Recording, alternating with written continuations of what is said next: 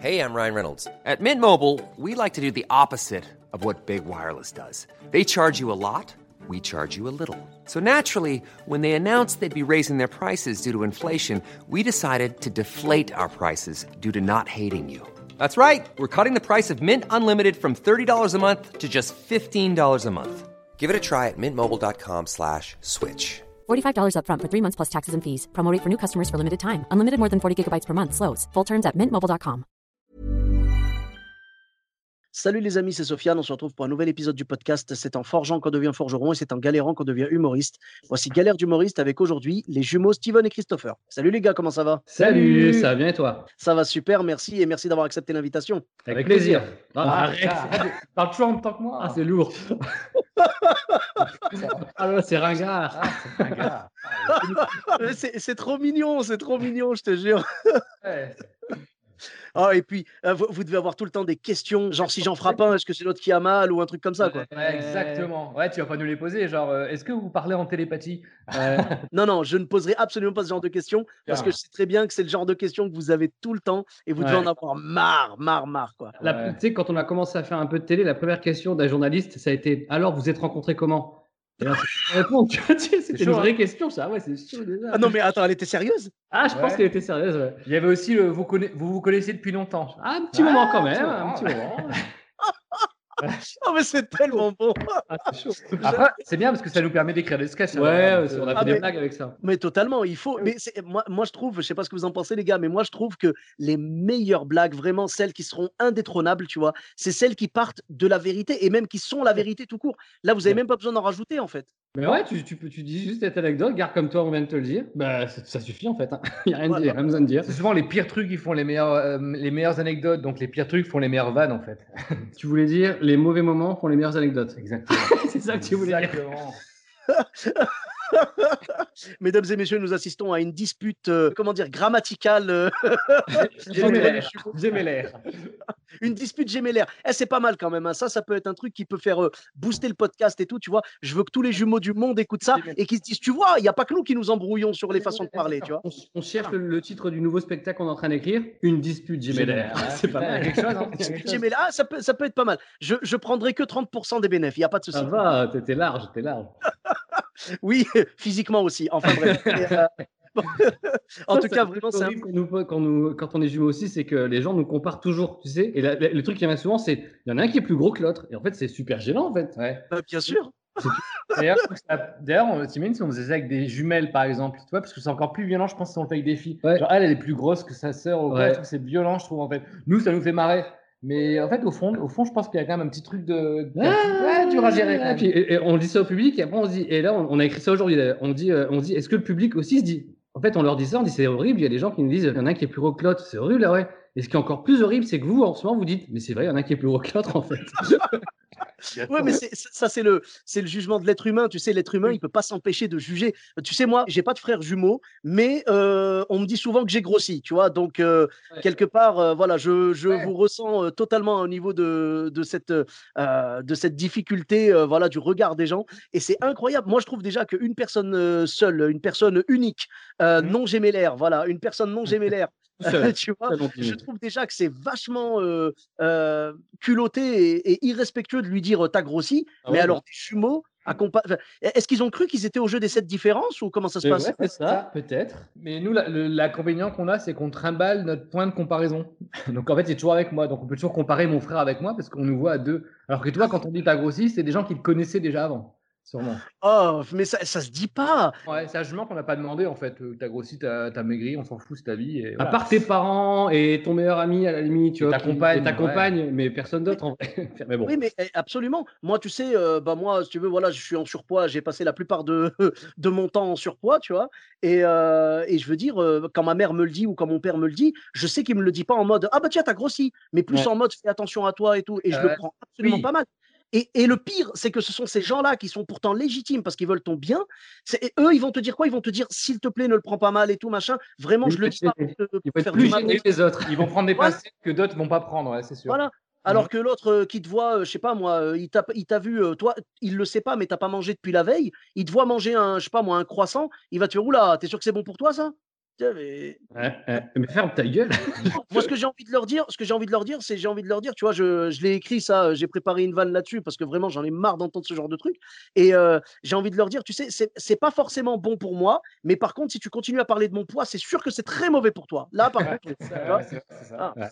Enfin bref, en tout cas, euh, on, est, on est soumis au regard des gens, mais c'est c'est incroyable. Tu, tu as le droit d'avoir un jugement dans ta tête, tu as le droit de penser ce que tu veux, mais ferme-la. Tu n'es pas obligé de, de- de le dire, quoi, tout simplement. On vient Enfin, de passer de galère d'humoriste à galère de gros là d'un coup. Et Dieu sait que c'est souvent mon cas euh, de d'être dans galère de gros, c'est sûr. En tout cas, euh, maintenant que tout ça est dit, moi je pense qu'on peut passer dans la bienveillance et tout. Alors maintenant, vous pouvez me dire lequel de vous deux est le plus gros? Moi, Non, je plaisante, hein, C'est je Christopher plaisante. et j'aurais vraiment l'élégance de ne pas dire que c'est Steven. Voilà. Merci.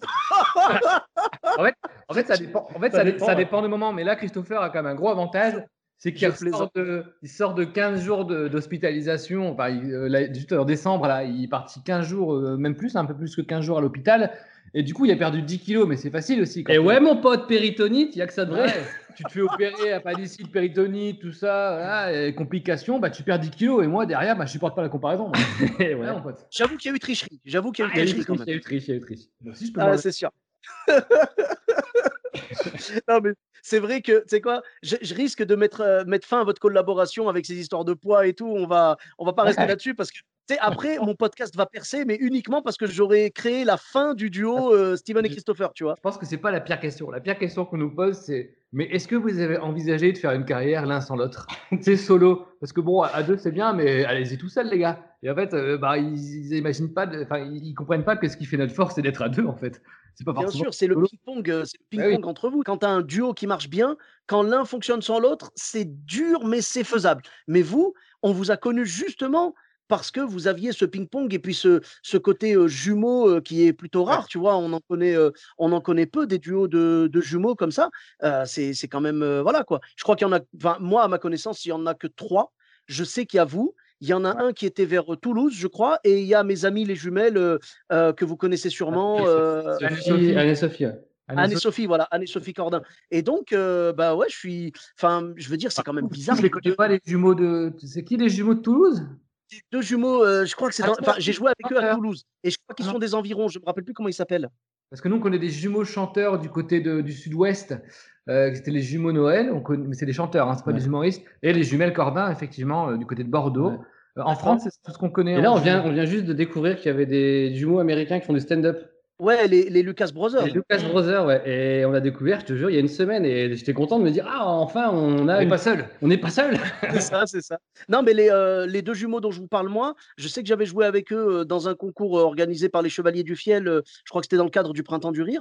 Et euh, on avait joué avec eux. Alors vraiment, je suis désolé, je leur présente mes excuses. Je me souviens plus de leur prénom. C'était nous, en fait. hein. C'était nous, Sophia. Ah, mais d'accord, mais oui, Steven et Christopher. Mais je me disais voilà. bien que votre voix me disait quelque chose. Eh bien sûr, parce que quand on est à Toulouse, on fait l'accent de Toulouse. Mais ouais. Et puis le bout du, Mais là, on est dans le Nord. hein. Donc on fait attention. Non, mais ils, ils étaient très très bons. hein. Je me souviens vraiment plus. Je crois qu'ils. Alors, je sais qu'ils étaient portugais, ça c'est sûr. Français originaire du Portugal, j'en suis sûr. D'accord. Parce Ouais, qu'ils en, mais ils en voilà. parlaient. Mais je me, me souviens plus. Enfin bref, en tout cas, ils étaient super gentils. Je les salue. euh, J'en profite pour les saluer. Et bien sûr, ils seront les bienvenus dans le podcast également. Salut tout le monde, ici le monteur de l'épisode. Bon, vous l'aurez compris, c'est Sofiane. hein. Et euh, j'interviens pour la première fois dans le podcast en plein milieu pour faire un mea culpa. Voilà, au niveau de, mes amis euh, humoristes jumeaux des alentours de Toulouse. En fait, ce sont mes amis Marco et Bruno. J'ai retrouvé leur nom par la suite. Et également, j'en profite pour faire un mea culpa. J'avais oublié qu'il y avait un duo. Ce sont des amis également de Bordeaux qui ont donc un duo gémellaire. Ce sont mes amis Paul et Quentin. Voilà, donc j'en profite pour saluer euh, tous les euh, duos de, jumeaux. Je sais pas pourquoi je, pr- je précise duo en fait. Je- J'en profite pour embrasser tous les quatuors de jumeaux. Et donc voilà, donc on a Steven et Christopher, Anne et Sophie Cordin, Paul et Quentin et Marco et Bruno. Ce sont ceux à ma connaissance. Si jamais il y a d'autres duos d'humoristes jumeaux, n'hésitez pas à me contacter. En tout cas, tout le monde est le bienvenu dans le podcast. Euh, la famille de l'humour est une grande famille dans laquelle on aime partager nos anecdotes et écouter celles des autres. Bis à tous et bonne suite de l'épisode. Et euh, donc, pour en revenir justement au podcast, euh, au cours de votre longue carrière parsemée de questions cheloues de journalistes, euh, je pense que vous avez eu quelques galères et vous en aviez à nous raconter? Oui, bah, la, la- la galère la plus récente, c'est 2020. Voilà. c'est l'année l'année 2020. Voilà. Euh, Oui, c'était l'année de ta galère, ouais. Mais remarque, et 2021 se tient pas mal. Ça se défend pas mal pour l'instant. Euh, non, vas-y, Steven. Alors, je vais laisser la parole Ah, à Steven parce que c'est Steven qui est sorti en premier. Il va te raconter euh, Alors moi, une quand, galère. il, quand il m'a contacté, moi, la galère que, dont je me suis rappelé tout de suite, c'était en 2016, à peu près dans ces eaux-là. En fait, c'est la première fois qu'on fait un direct sur euh, Rire et Chanson. Rire et Chanson, tous les mois, ils organisent un plateau qui est enregistré, euh, Mhm. qui s'appelle les Open du Rire. Non, c'est c'est en direct. Tu viens de dire, tu viens de dire, c'est en direct. Tu dis que c'est enregistré. Ah, mais ça Non, enregistre ça- en- alors, en live. oui, oui, non, je vois. Ah oui. En fait, c'est- je l'ai fait, je l'ai fait aussi bah, en 2016 aussi d'ailleurs. Ouais, Et bah, c'est enregistré, c'est-à-dire c'est en direct. ouais, c'est après, t'as rencontré, mec. Tu te souviens plus de nous. C'est non, non, c'était pas ça. Non, j'étais avec Oldelaf, euh, euh, Jason Brokers, c'était super. hein, Franchement, il y avait. Jason Brokers, il y avait euh, euh, comment il s'appelle Euh, Antoine Chomsky. euh, Il y avait qui d'autre encore? Au plateau. Beau niveau. Oui, très très bon niveau, c'est sûr. Et il y avait aussi Christophe Guibé. Donc vraiment, il y avait un très très beau Mm. plateau. euh, On avait passé un super moment. Et euh, non, non, je disais en fait pour expliquer aux, aux auditeurs, c'est-à-dire les Open du Rire, c'est en direct, ça passe en direct sur Rire et Chanson. Le passage est enregistré en même temps, et ensuite il le remonte. C'est Il ça. le remonte Ils le diffusent pour, sur Rire et Chanson euh, par petits. Ils, ils- ils isolent les sketchs, en fait, les passages, et après, ils sont diffusés dans le flux de et Chanson. Mais la soirée, elle est en direct, c'est important pour l'anecdote. Ah oui. Parce que forcément, on est en direct. Donc, c'est enregistré en direct. Tu peux l'écouter en direct à la radio. Et nous, euh, donc c'était au grand point virgule. Mm. Au grand point virgule. Et en fait, on commence notre, euh, notre passage. Donc, tu as à peu près 15 minutes, hein, 15-20 minutes, Mm. je pense. euh, voilà. Donc, on commence à faire notre sketch. Et euh, à un moment, pendant qu'on fait le sketch, on voit le public un petit peu dissipé. Tu vois, ça commence à parler un peu euh, dans la foule, mais voilà quoi. On Euh, se dit, ils s'en foutent. on se dit, euh, tu vois, on était en plein milieu du sketch. il n'y a pas de respect. Il n'y a pas de respect, euh, les, les gens commencent à discuter entre eux et tout. Et nous, on est en direct sur les chansons, on peut pas s'arrêter en spectacle. Tu t'arrêtes, tu demandes ce qui se passe. mais là, on est en direct. Les deux premiers rangs, ils ne regardent plus, en fait, ils ont la tête tournée vers derrière, tu vois, vers derrière, le troisième rang à peu près. Et nous, sais, quand tu es sur scène, tu as les lumières dans la gueule, donc tu vois pas vraiment la salle. Mais là, tu voyais à peu près qu'il y avait une petite euh, émulation dans les trois, quatre premiers rangs. Et du coup, au fur et à mesure, on a compris, parce que du coup, en fait, nous, bah, on n'était plus du tout dans notre sketch, on regardait que ça, sachant qu'on était en direct sur les chansons, donc on faisait semblant d'être dans le truc. En plus, on faisait des personnages de mamie, je Ouais, crois, à ce moment-là. Et, euh, et donc, on regarde derrière, et en fait, on entend parler, elle va pas bien la dame, elle va pas bien la dame, elle va pas bien la dame. Et là, c'est là qu'on a vu des gens arriver, donc des pompiers. avis. Ouais, les pompiers qui arrivent comme ça. Et puis en fait, il y avait une femme dans le puits qui était en train de nous faire un petit malaise. Euh, Enfin, un bon malaise parce qu'elle était par terre, euh, les pompiers qui arrivent. Ils l'ont euh, allongé quand même au milieu de la rangée de fauteuils. Voilà, des chocages et tout. Et il y a nous, un mec qui nous regarde et fait Non, mais elle a un malaise, hein, continuez. continuez à nous faire rire, mais la dame, elle a un malaise. hein. Il y, a une- il y a une dame qui est en train de mourir, faites-nous rire. Et nous, on est en direct à ce moment-là. Donc, et en fait, là, il y a tellement une ambiance chelou dans la salle qu'on est obligé de s'arrêter. Et là, c'est là que l'animateur de, de Rire Chanson, qui est à l'époque. Guillaume, euh, C'était Guillaume, je pense. Il vient sur scène et professionnel, il fait Bon, on va s'arrêter les jours parce qu'en fait, euh, on va vous expliquer, parce qu'on est en direct. hein. Euh, oh, pour les auditeurs, il y a une dame qui vient de faire un petit malaise. Les pompiers sont arrivés, alors qu'il y avait une grosse panique dans la salle, tu sentais que c'était sérieux quand même. Euh, et nous, on est sur scène, mais en mode troubadour, donc on doit faire rire les gens et tout, sauf que là, les gens s'en foutent complet de ce que tu es en train de dire à ce moment-là, parce que bah, il y a les pompiers et tout. Et donc, vous jouez où en ce moment et tout? Bah, Du coup, on a eu une promo d'à peu près 10 minutes. Parce qu'en fait, le temps que la dame soit. Euh, déjà, les pompiers s'en occupent dans la salle. Donc, les pompiers, c'est dans la salle devant nous en train de s'en occuper. Lui faire pas un, ma- euh, pas un massage cardiaque, mais ils essaient de la coucher sur le côté parce qu'on sait pas ce qu'elle a, si c'est une crise d'épilepsie, si elle, fait un- elle a fait un malaise vagal. en Ouais. vrai, hein, ouais. Mais bon, c'était pas très grave finalement. Mais nous, on savait pas à ce moment-là. Donc, elle est en train, en train d'être animée devant nous. Et nous, on fait notre promo. Donc, on dit bah, on jouera tous les mardis et mercredis au stade du gymnase. On fait notre promo et tout. Parce qu'on sait que les gens, parce que Guillaume, il nous fait, déjà au début, nous on regardait dans les coulisses, il était à côté, puis il nous faisait un signe de la main comme si on devait continuer. tu sais. Mais on lui dit, mais non, on va continuer, Guillaume, ils sont en train de, ils sont en train de faire un malaise, enfin un massage cardiaque, là, les pompiers. Et du coup, on a eu une promo de 10 minutes sur les chansons en direct. Mm. Ouais, c'était plutôt sympa. Et le truc, c'est qu'une fois que c'est fini, il fait Bon, allez, on reprend les jumeaux. Maintenant, faites un dans l'applaudissement pour les jumeaux. Et nous, on est en mode Ouais. D'accord, donc ça a repris après la promo Ah encore. ouais, ouais, parce qu'on est en direct, on est toujours en direct sur les chansons. Il faut que l'émission se continue. Il n'y a pas de pub, hein, vraiment, c'est heures de direct. Donc on reprend. Et en fait, euh, on s'est rendu compte d'une chose, c'est que finalement, on s'est dit, ça va être compliqué de reprendre quand même après ça et tout, en plein milieu d'un sketch. En plus, nous, on, on fait pas trop de stand-up, on était sur un sketch en plus, donc euh, faut se remettre dans le truc et tout. Et en fait, les gens ont vite été avec nous. C'est-à-dire qu'on a senti que les gens étaient en mode, euh, allez, on est avec vous. Euh, Il y a une solidarité qui se passe à ce moment-là. Tu vois, on avec vous, c'est pas grave. Et en fait, quand tu écoutes, parce que le passage est passé sur les chansons, mais coupé, comme on disait tout à l'heure, ils l'ont, ils l'ont sorti. Et en fait, il y a une coupure en plein milieu que t'entends même pas, même nous, alors qu'on sait très bien qu'il y a une coupure à ce moment-là. Donc c'est bien fait, quoi. Et on n'entend pas, donc euh, c'était notre premier direct sur les chansons, donc euh, on en a refait depuis, il n'y a pas eu de malaise, donc, euh, mais c'est un, peu, c'est un peu spécial, ouais. D'accord, bah oui, j'imagine que vous avez interdit l'entrée à cette pauvre dame. Bah ouais, bah, on a, on a Bon, pris elle est morte, elle est morte. on a pris. Oh, c'est glauque on a pris ses nouvelles, elle a fait un malaise vagal et en fait on s'est dit si elle était morte, on aurait une anecdote. de ouf. tu vois, tu vois l'anecdote est marrante, mais elle est Mais- pas ouf. Ouais, Ouais, ouais. J'avoue qu'elle a pas vraiment fait d'effort quand même, ouais. Ouais, on va faire l'effort, mais bon, avec du recul, on est content. Nous on lui dit, nous on a dans, dans 5 ans on a un podcast Galère d'humoriste, ça aurait été cool que tu meurs quand Ah même. ouais. meuf. Ça aurait été cool que tu meurs. Eh oui, t'aurais pu marquer en titre, ils ont tué une femme sur scène, tu vois, un titre à la ici Paris, tu vois, ça aurait été cool, mais non. non, non, non, on l'a pas, on l'a pas- c'était pas son heure, c'était pas son heure. Ah, Euh, mais euh, c'était pas le content. non. Ah, non, mais heureusement, heureusement, mais on est content que ça soit quand même bien passé. Et ouais, c'est sûr, on salue le, professionnalisme de, Guillaume Pau. Euh, très très gentil. Je me rappelle, j'ai un très très bon souvenir de, rencontre avec lui. Ah ouais, très sympa. Il a dû meubler le temps que ça se calme et tout, parce que en fait, ouais, comme, comme tu le disais, euh, comme euh, bah, je crois que c'est Steven qui le disait tout à l'heure, euh, tu es obligé de, de faire durer la promo et tout, parce que clairement, la soirée doit continuer, mais tu peux pas faire monter quelqu'un sur scène alors que en plein milieu, tu as les pompiers et tout, machin. Donc, euh, je comprends, il a été obligé de faire traîner en longueur. J'imagine qu'il a dû poser plein de questions et tout. Et racontez-nous votre, votre Ah oui. parcours, tout ça, sur les 10 minutes de promo. À partir de quelle minute il vous a demandé lequel des deux était le plus gros? Ah, Alors, en arrivant sur scène, en montant, il fait, oui, ouais, t'as grossi, non, quoi? pour le truc, tu sais. Là, c'est lui. Et si dans pas longtemps, vous allez faire comme cette dame, hein, malaise, hein, c'est sûr. Il y a bien un Ah non, mais- qui va se foutre dans votre grosse veine, là, pleine de gras. hein. Ah ouais, il nous a tués. hein. Mais Là, mais ce qui est vrai, c'est que comme c'est de la radio, euh, tu peux pas faire- parce que ça se passe en spectacle. À la limite, c'est pas filmé et tout. Ça fait un moment. Tu vas dans le public, tu parles avec les gens et tout. Tu, tu- tu crées un instant. Mais à la radio, les gens qui sont dans leur, euh, devant leur euh, transistor. Transistor, t'as parlé comme un mec de 90 ans. Ah ouais, grave. Ah, j'avoue, j'ai- même, même quand je l'ai dit, j'y ai pensé. Ouais, ouais, j'ai vu. J'ai Mais dit t'as transistor. t'as trois cheveux blancs qui ont poussé au même moment que dit fini, ça. mais- mais je suis vieux parce que j'ai 90 ans, tu le sais pas, c'est pour ça que je suis plus gros. Bon, et en fait. non, non, et en fait, le mec devant sa radio, dans dans son autoradio, euh, il s'en fout qu'on est en train de parler avec le public, lui, il est dans une émission, donc c'est pour ça qu'on a fait une Mais- interview de 10 minutes. Même autoradio, c'est mieux. Bah, autoradio, ça Mais va. non, euh, c'est podcast, c'est Bluetooth aujourd'hui. Autoradio, mais Steven, Ah, mais vieux. dans ta voiture, t'écoutes un autoradio, mec. Ah, dans ton automobile, Ah, dans ma vieille voiture. dans ta, ta Dans Peugeot ma 200 Delèche. dans ta 204. Dans ma 104. Après avoir mis un petit tour de manivelle pour démarrer le moteur. euh, Grave. Mais en tout cas, je compatis vraiment parce que ça a vraiment pas dû être facile. Je comprends ce que tu veux dire au niveau. tu es à la radio, donc tu dois pas perdre la face, tu es obligé de continuer, tu es Ouais. obligé de meubler.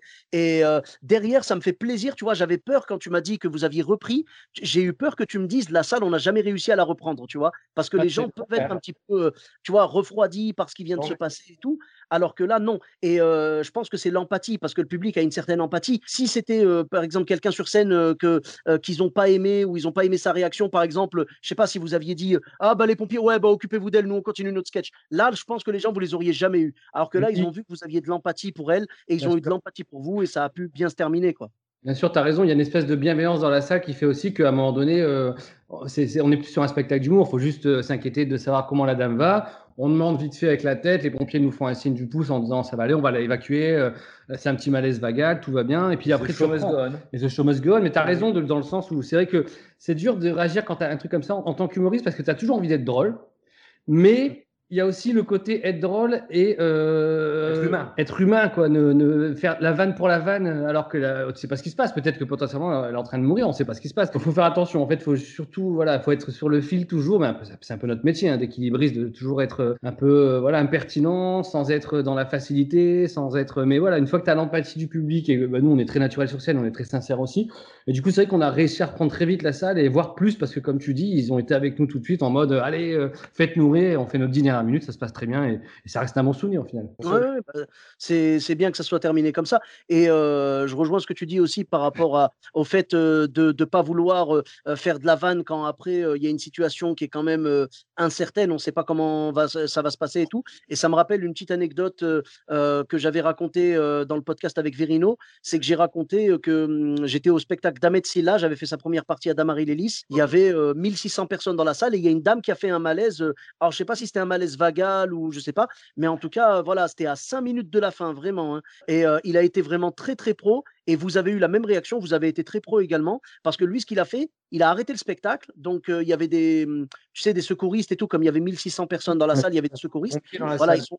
Ouais, voilà, il y, a, il y a toujours du personnel comme ça pour aider au cas où. Ils sont partis voir la dame, ils ont vu qu'elle était vraiment pas bien et tout, et ils ont dit on va l'emmener à l'hôpital. euh, voilà, donc ils ont ramené un brancard, ils l'ont emmené à l'hôpital et tout. Et là, Ahmed Silla, je veux dire, il aurait pu reprendre une fois qu'ils sont sortis, mais il a été très pro et très humain, comme, euh, comme euh, l'un de vous deux le disait à juste titre tout à l'heure. Euh, c'est que en fait, il a dit, mesdames et messieurs, ce que je vous propose, Là, tout de suite, la dame, on ne sait pas trop comment elle va, on ne sait pas si elle va s'en sortir ou pas. Là, il reste que cinq minutes de spectacle. Je vous propose vraiment, voilà, on arrête là. Il dit, si vous voulez, on arrête. Ah, pardon, t'as dit quoi? Oui, comme c'était la fin, c'est mieux de le faire comme ça et de discuter avec les gens, quoi. De dire, au lieu de faire une fin de spectacle alors que personne n'est dedans, autant en parler, quoi. C'est ça, c'est ça. Il a dit, il a dit euh, ce que je vous propose. Il dit, vous inquiétez pas, euh, on va se retrouver dehors dans tous les cas. euh, on tapera des photos, des snaps, je vous signerai des autographes et tout. Il dit, mais si ça vous dérange pas, je propose qu'on arrête là. Il dit, si vous tenez à voir la fin, je vous la fais. Mais honnêtement, tout le spectacle, c'est-à-dire tout ce qui avait à voir vraiment les gros effets et tout, vous les avez vus. Donc ça y est, là, c'est juste la fin. On finit I'm Sandra, and I'm just the professional your small business was looking for. But you didn't hire me because you didn't use LinkedIn jobs. LinkedIn has professionals you can't find anywhere else, including those who aren't actively looking for a new job but might be open to the perfect role, like me.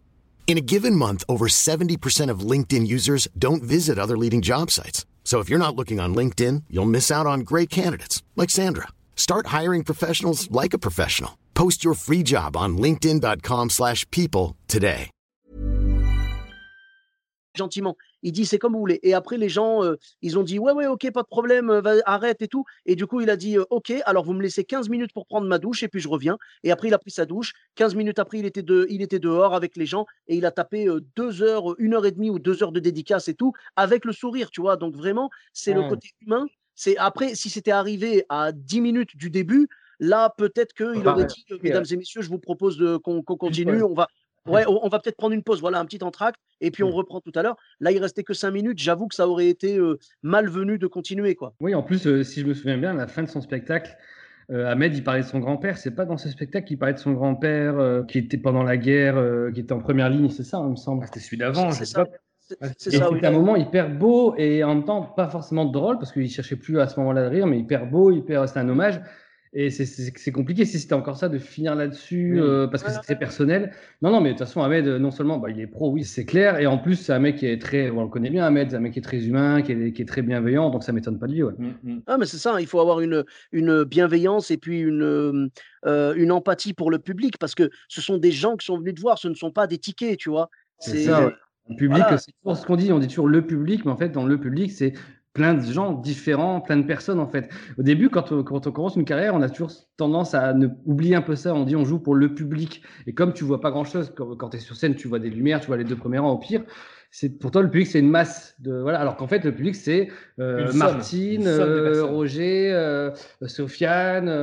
Mar- tu vois, c'est vraiment des prénoms, c'est des gens qui ont une histoire. Et, et ça, c'est important de, de jamais l'oublier quand tu es humoriste, à mon avis. Bien sûr, bien sûr. Moi d'ailleurs, ça me fait marrer. Il y a beaucoup d'humoristes qui font ça et, et j'ai- j'aime bien ce truc-là. C'est que quand les gens sont vraiment pas nombreux dans la salle, euh, tu sais, genre quand t'as que 5 ou 10 personnes, les mecs ils font, bah tu sais quoi, on est tellement peu qu'on va, on va parler euh, juste comme ça, euh, genre avant de commencer le spectacle. Allez, c'est quoi ton prénom C'est quoi ton prénom Tu Bien vois, ils font tout le tour de la salle. Et, obligé ça. euh, je trouve que c'est beau, tu vois. Alors, je crois que Gad ne le fait plus dans les Zéniths, ça, c'est terminé. Euh, Un peu long.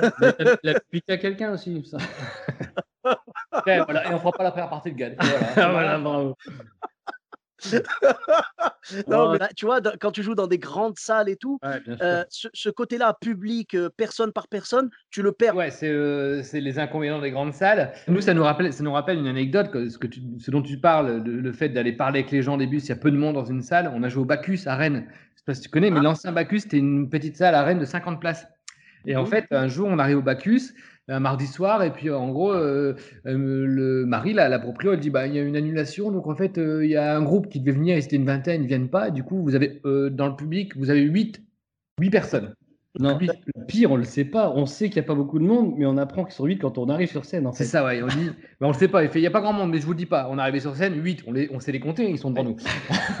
donc, donc, en fait, en fait, on a pareil, on a fait exactement ce que tu as dit. On a dit, on va pas commencer à faire comme d'habitude, faire semblant de rien, parce Ouais. qu'au début, on a, un, on a un début, on prend, un- on fait de l'interaction avec le public, mais là, devant 8 personnes, on a dit, bon bah, on va se présenter. Donc on leur a serré la main un par un, parce qu'on avait le droit à l'époque. Et puis on a, on a dit, en fait, finalement, euh, il y a le régisseur, vous êtes 8, on est 2, on est 11, on est une équipe de foot. Ben, on y va, on un vestiaire et puis on se fait un petit spectacle. Et en fait, ça s'est super bien passé parce qu'en fait, en vrai, bah, le fait d'avoir été par là chacun d'entre eux, on a créé vraiment une- plus que d'habitude une, une vraie, un vrai lien entre nous tous. Et en plus, c'était marrant parce que tout le monde se connaissait. Du coup, on s'est Mm. fait présenter. Il y avait une femme qui était enceinte. Du Ouais. coup, on, en a parlé. On Enfin, était 11 ennemis, on avait dit. Ouais, euh, il y avait un couple, il y avait un petit couple de vieux, un couple de trentenaires, il y avait euh, cinq jeunes et, et un mec seul. Enfin, on se rappelle quasiment de, de tous un par un physiquement. Et on s'est même dit que c'est la première fois qu'après un spectacle, 100% du public nous attend pour faire des photos. C'est-à-dire qu'ils nous ont tous attendu. Alors les on huit, se quoi. on s'est retrouvés, on a bu un verre à 11, enfin Ouais, à c'était 11 avec le régisseur. euh, mais du, et du coup, les gens, ils se rappelleront de ce moment toute leur vie, et nous aussi d'ailleurs. Donc ça fait des, c'est des moments, c'est di- c'est difficile au début quand Je tu pense qu'ils se souviendront plus de ce spectacle Ouais. que de Gad Elmaleh euh, où ils étaient 6000. Parce qu'en fait, il- c'est un souvenir d'être 8 dans une salle. C'est un moment en fait. C'est un moment. Même voilà, si- vous avez vraiment partagé un vrai spectacle vivant et tout, et là ils, sont, ils ont senti qu'ils ont fait partie du spectacle, donc c'est encore plus beau. Et moi je pense que si vous vous souvenez pas du prénom, ne serait-ce que de l'un d'entre eux, ça veut dire que vous êtes des mauvais humoristes. Alors je vous écoute. Alors, il y avait Sandrine, je déconne, je déconne. Et Sandrine, Sandrine. euh, de toute façon, on peut inventer les prénoms, tu n'iras pas, Ouais. vérifier- tu iras pas pense pas vérifier. tu feras une enquête, hein, sinon elle est compliquée. Alors moi j'irai pas vérifier, mais par contre eux vont peut-être écouter le podcast. Ouais, bon, on dira c'est l'équipe de foot, on est dit on est équipe des Ouais. 11. Je me rappelle pas des prénoms. Non, je plaisante bien évidemment. Moi-même, il y a plein de trucs comme ça que, que je peux oublier, mais c'est vrai qu'on n'oublie pas, on oublie les prénoms parce que c'est normal, on en reçoit 20 millions dans la journée, mais euh, on, comment dire, on n'oubliera pas le moment qu'on a vécu. Et c'est vrai que là, vous avez eu un vrai moment de partage. Je pense que votre spectacle, en fait, ils l'oublieront pas. Et vraiment, vos blagues, au lieu d'avoir le- l'effet euh, classique, euh, tu vois, genre euh, on rigole et voilà, là, chaque blague, je pense, a frappé juste et ça, ça leur a fait briller les yeux, quoi. Exactement. Et, et surtout, c'est- tu te rends compte que dans ce genre de salle il y a peu de monde, c'est pas les mêmes blagues qui fonctionnent en fait. Il y a vraiment une, il y a des blagues qui fonctionnent, qui fonctionneront mieux sur une salle pleine, voilà, comme on va dire euh, le plus habituellement possible. Quand, euh, quand tu réussis dans ta carrière, c'est cool, hein, parce qu'on se dit, ouais, c'est des beaux moments. Parce Mais- c'est rare. Et oui, parce que honnêtement, c'est des beaux moments, mais vaut mieux que quand dans, ta- dans ta carrière, t'en aies le moins possible, quoi, parce que bon. Bah, sinon, c'est moins, c'est moins, c'est moins rare. Particulier, voilà, moins particulier. ouais. Donc, euh, mais ouais, tu te rends compte que tu dois. Même nous, on joue différemment par contre. C'est-à-dire qu'on joue moins en force. Tu joues vraiment comme si tu étais dans ton salon avec des potes. Il y a vraiment un jeu que tu dois faire différemment. Une intimité qui se fait différemment. Tu dois, nous, on dit toujours, on doit créer l'intimité quand on a une petite salle. À Paris aussi, de temps en temps, on jouait, on a joué pendant euh, quasiment six mois, trois fois par semaine à Paris. Et on jouait jeudi, vendredi, samedi. Et les jeudis soirs, souvent, on avait un peu moins de monde. On était une trentaine sur une salle de 100, 110 places. Ouais. Et euh, bah, c'était déjà bien. hein. Franchement, à Paris, pour avoir 30 places, c'était déjà cool. Mais tous les jeudis soirs, on savait qu'en arrivant, que ça allait être plus compliqué que d'habitude. Et on, on se disait toujours avec Steven, il faut qu'on crée un- une intimité. Il faut qu'on crée une ambiance très vite. On doit cinq minutes pour créer ça. Et une fois que l'intimité est créée, après, ton spectacle se fait pareil que d'habitude, même si on est 30 dans la salle, en fait. Mais il faut vraiment toujours créer ce moment. Ça, c'est un truc de- d'humoriste, à mon avis aussi. Absolument, il faut créer une connivence avec le public et qui s'identifie un petit peu dans ce spectacle, qui se sentent pas devant un DVD, comme on dit. Eh oui, il faut créer un moment qui sera unique pour eux, pour nous.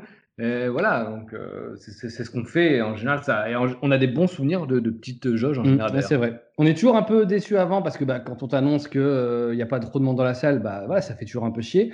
Et c'est souvent les après, une fois qu'on sort de scène, Ouais, ouais, c'était bien. Hein. ouais, c'était bien quand même, tu vois. En plus, t'es, moins, t'as moins d'attente, donc euh, tu ne peux que être agréablement surpris par la soirée en fait. Donc, Et euh, puis eux, ils sont venus, c'est toujours ce qu'on se dit. Même s'ils sont 20, au moins eux, ils ont fait le déplacement, ils sont venus nous voir. Donc c'est, tu dois encore leur donner plus presque.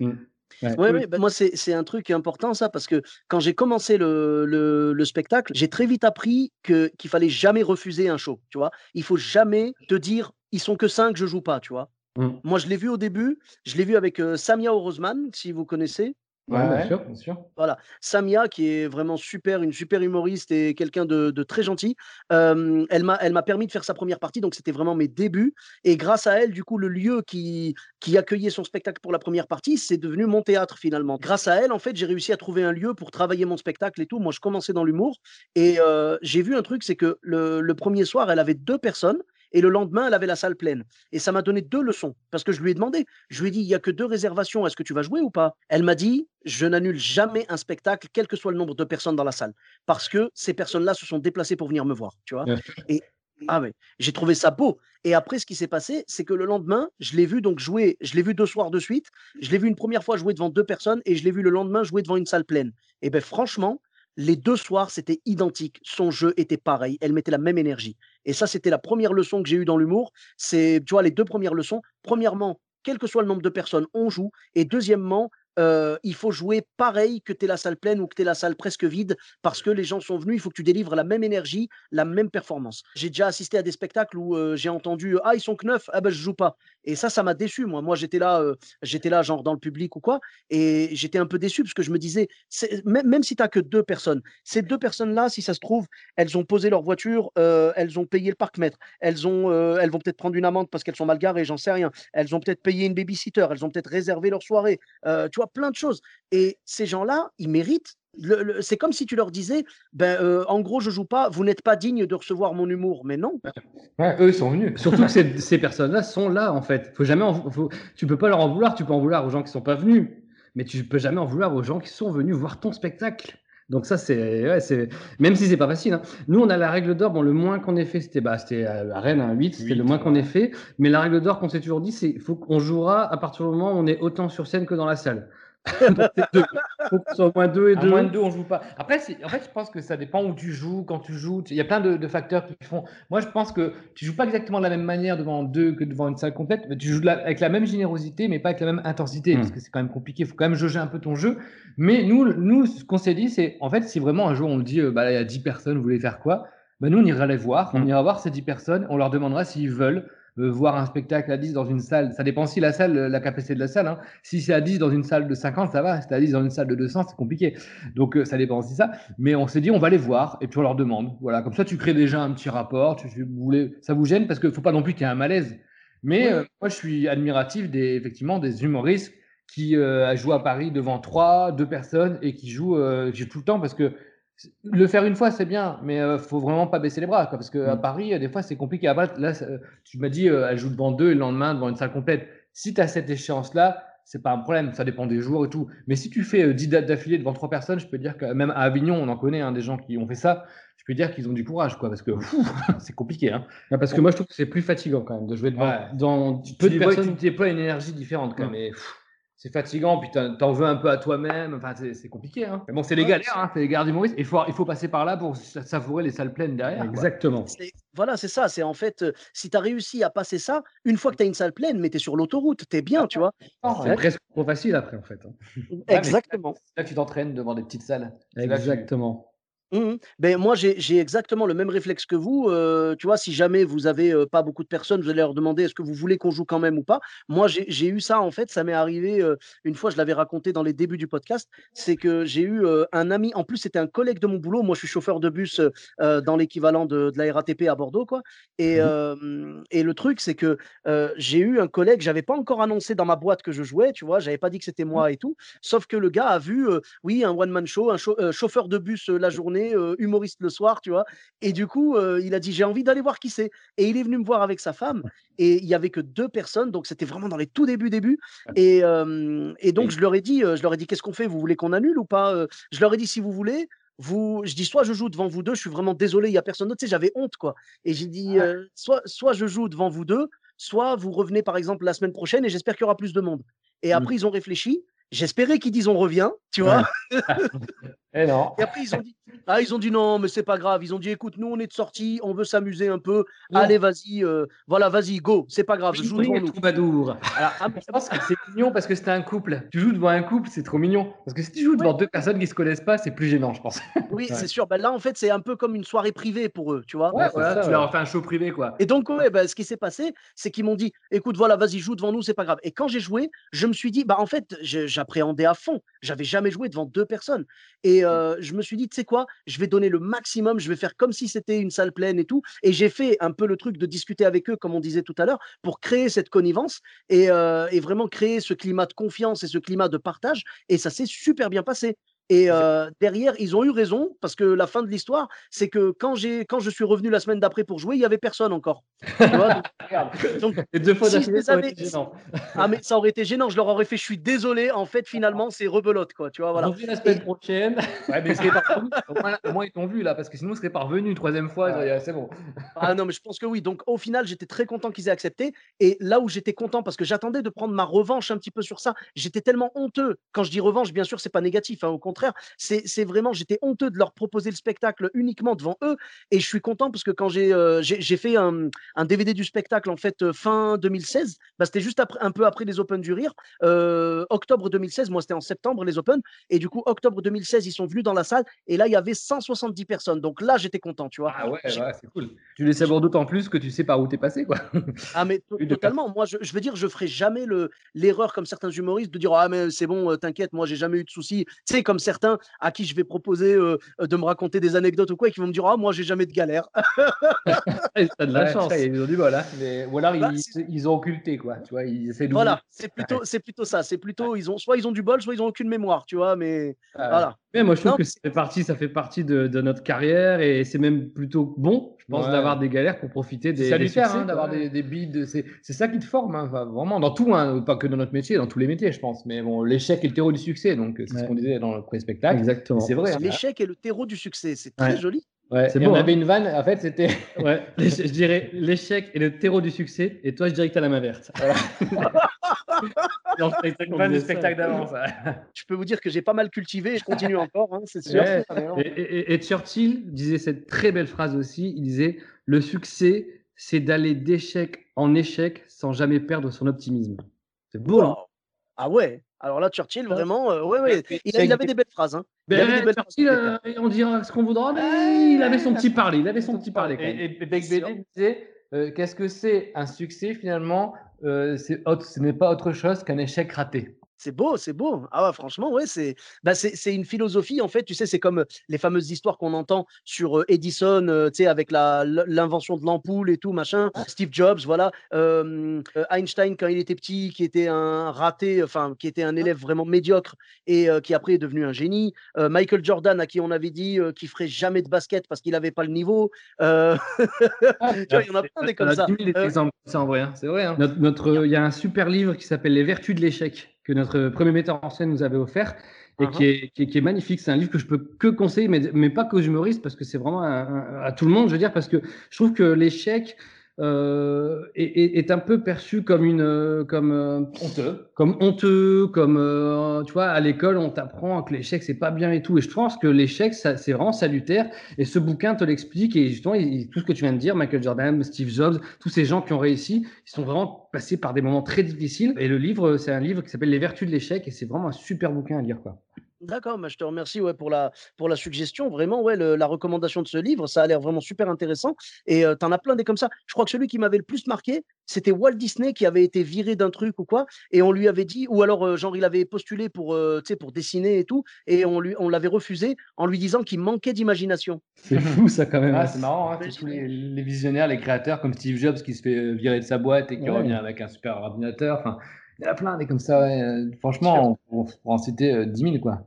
Mhm. Ben, en fait, le, le- le truc, c'est que dans notre société, on, on cultive, euh, tu vois, genre, c'est la, la culture de la réussite et tout. Tu sais, on veut que te parler du côté bling-bling euh, euh, des, des gens qui ont réussi et tout. Alors que, justement, moi, je trouve que ce serait beaucoup plus inspirant de montrer leur parcours et de montrer qu'ils se sont plantés. Je crois que j'avais lu, alors, il faudrait que je regarde encore, mais j'avais vu que l'histoire de- du mec qui avait inventé le, le KFC, tu vois. Genre, tu sais, Ouais. le colonel Sanders ou un truc comme ça. Toute sa vie, il a, genre, il s'est planté, il s'est fait virer, il a fait plein de trucs, il a fait faillite, je sais pas combien de fois.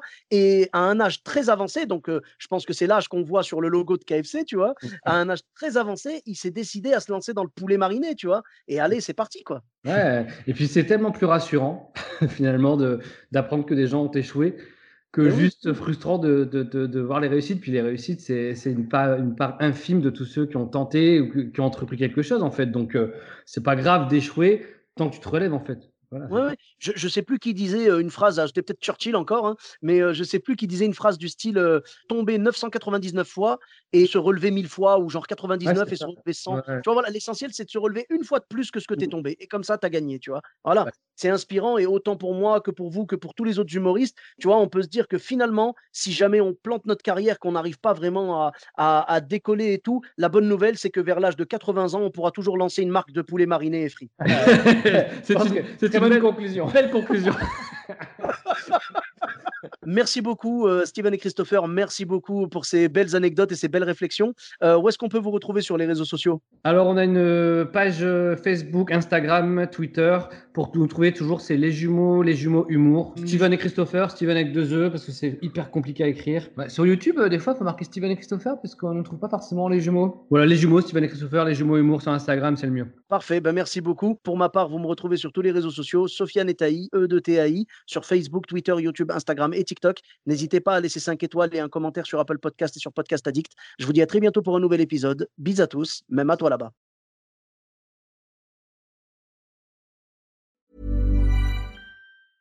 Planning for your next trip? Elevate your travel style with Quince. Quince has all the jet setting essentials you'll want for your next getaway, like European linen, premium luggage options, buttery soft Italian leather bags, and so much more. And is all priced at 50 to 80% less than similar brands. Plus, Quince only works with factories that use safe and ethical manufacturing practices. Pack your bags with high-quality essentials you'll be wearing for vacations to come with Quince. Go to quince.com slash pack for free shipping and 365-day returns.